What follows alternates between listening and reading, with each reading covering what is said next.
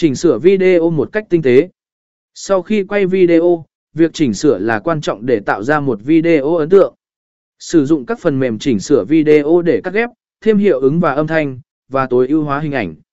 Điều này giúp tạo ra một video chân chu và chuyên nghiệp. 6. Tối ưu hóa cho các nền tảng truyền thông xã hội.